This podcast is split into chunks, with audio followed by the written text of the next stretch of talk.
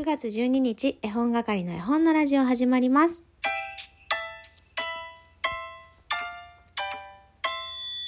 こんにちは、絵本係のまこです。この番組は絵本つながる言葉、命をテーマに活動している絵本係が絵本の話をしたり、絵本じゃない話をしたりする12分間です。今日も最後までお付き合いいただけると嬉しいです。今日は日曜日2日連続収録できました。なかなかここ最近では珍しいという状況なんですけれども、私今日日曜日ね、午前中は断捨離をしました。インスタのストーリーにもあげましたが、今日私断捨離します捨てるぞーってね、意気込みを述べてみたんですが、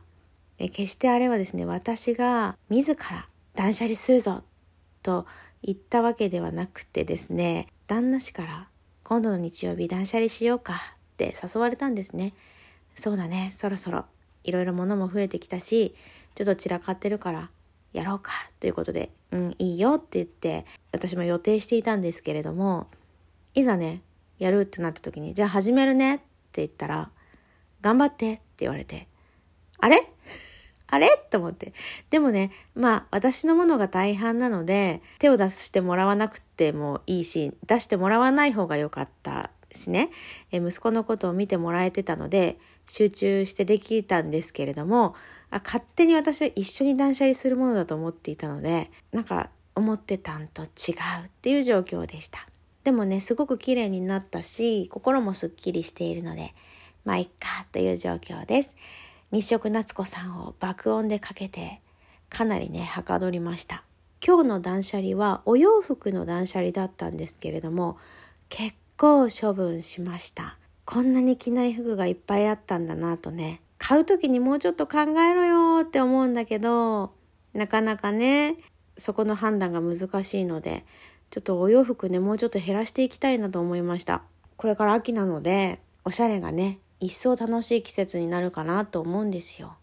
もうすでにね、秋物欲しいなって思って、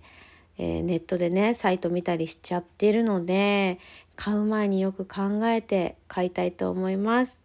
もともとおしゃれはね大好きなんですけれどもなんせ体型がおしゃれについていけない。まあ、今はね大きくてもおしゃれなお洋服いっぱいあるんですけれどもなんか自分のプライドが許さなくて、えー、頑張ってね自分が着たい服が着れるように頑張りたいと思います。そしてなぜこんな時間に収録ができるかというとですね今息子と旦那氏が買い物に行ってくれています。今夜我が家は手巻き寿司です。別にね、断捨離頑張ったからっていうわけではないんですけれども、手巻き寿司と握り寿司だったら私は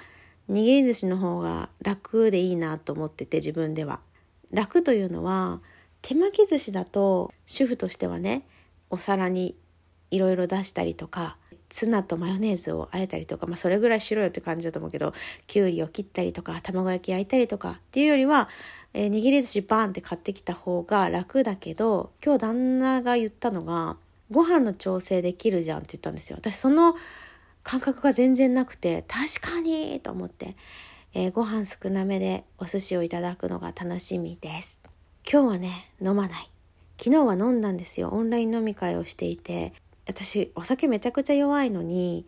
なぜかね生きってアルコール度数7%のレモンチューハイ飲んだらねもう開始30分でベロベロになってるよって言われて私は自分ではねそんな感覚なかったんですけど言われちゃってすごいみんなに笑われて笑われて笑ってもらって、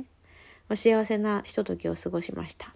一昨日をチートデーと言って月見バーガー食べたのに昨日も結局オンライン飲み会してるっていうちょっとねいろんな意味で引き締めなきゃいけないなと思っていますそれではお便りいただいているので読みます。カニカママさんから大ネジさんとのコラボを聞きました。グリとグラの歌が想像を超える美しさで、す、すごい本当に素敵でした。またリピートしたいと思います。かっこカステラです。のまこさんのツッコミが面白かったです。元気の玉と一緒にいただきました。ありがとうございます。めちゃめちゃ嬉しい。えー、聞いてくださったんですね。私、インスタの方でもね、宣伝してきましたので、たくさん皆さんに聞いてもらえたんじゃないかなと思います。えー、ストップモーション大根ちさんとのコラボ会2の方でね、グリとグラの歌、オリジナルのメロディーをつけて歌われているので、もしまだ聞いてないよという方おられましたら、ぜひ聴いてみてください。